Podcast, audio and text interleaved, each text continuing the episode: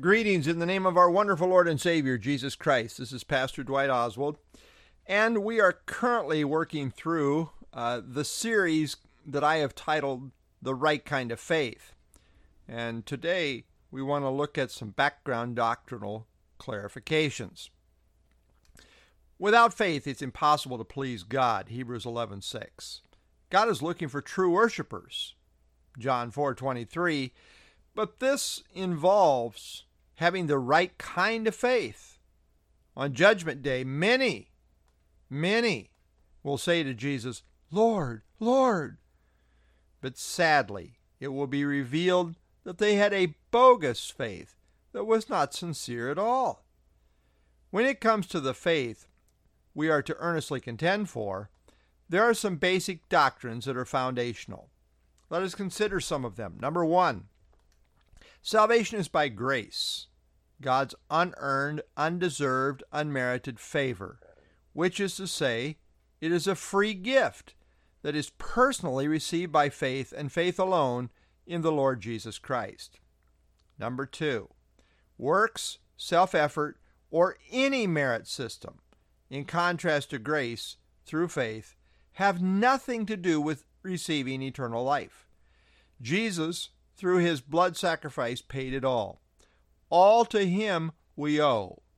As such, it was a one time, finished, completed work. Number three, a vital element in saving faith is repentance. Repentance is not additional to faith, but is in fact inherent in the act of genuine saving faith. Number four, Salvation is by faith in both the Old Testament and the New Testament under pre law, law, and post law dispensations. Number five, salvation does not exclude immaturity, carnality, or a constant struggle with sin. Rather, it involves a process of becoming more and more Christ like, which may include spiritual setbacks and periods of little or no growth. Number six, there is such a thing as a spurious faith, which in fact is not real or genuine. This is in contrast to real, genuine saving faith. Number seven, saving faith involves the will, includes repentance, and is in the person as well as the work of the Lord Jesus Christ. Number eight, election and predestination are, are divinely revealed truths as is also the reality of human responsibility, which presents a great paradox that is beyond human comprehension. the Bible holds all these truths in tension, and by faith, so must we. Number nine, while recognizing that even faith itself is the result of a work of God's grace in our hearts, the emphasis in this study primarily involves the nature of saving faith from the angle of human responsibility. In the final analysis, it's all of grace. And yet there is human accountability, responsibility in the mix. Hence the paradox. And finally, number 10. All legitimate believers, Bible believing, born again Christians, hold to salvation by grace through faith and not of works. However, it is also to be recognized that saving faith is expected to produce spiritual fruit to some degree in the life of every born again believer. In John 8, Jesus explained that he is the eternal I am and his unique relationship to the Father. And then in John 8:30 it says, quote, as he spoke these words, the, as he spoke these words, many believed in him. Many believed in him. Well, that would normally be cause for rejoicing.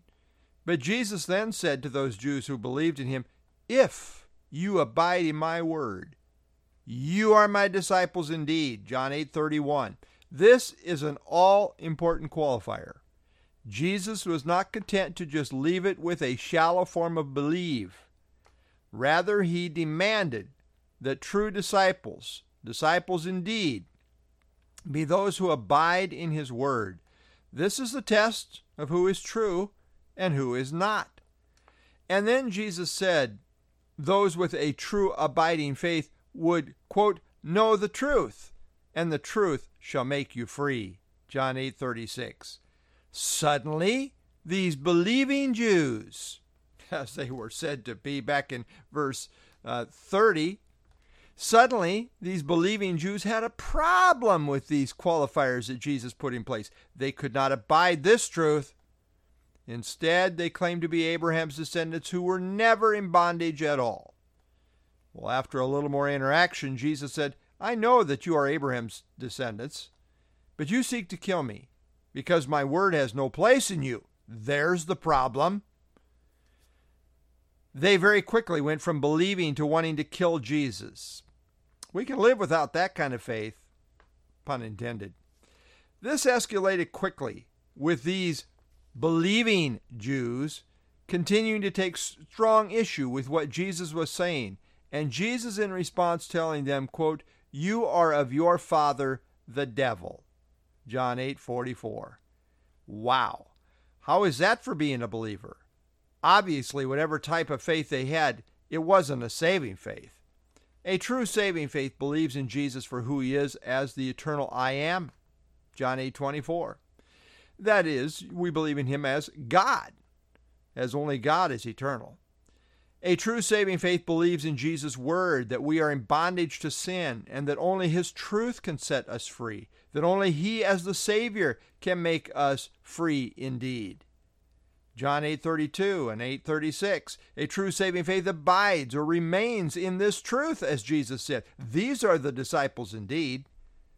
True believers take the word of Christ seriously. A true faith sees Jesus as Lord and his word as authoritative in all matters of faith and practice. A kind of faith that refuses to abide in Christ's word is shown to be bogus. In the words of Christ himself, if you abide in my word, you are my disciples indeed. Charles Spurgeon said, If you do not love the Bible, you certainly do not love the God who gave it to us. It is impossible to separate what you think of a person from what you think of their word. To truly believe in Jesus is to believe in his word. And the true followers of Christ abide in his word. This separates the genuine from the bogus. Be genuine.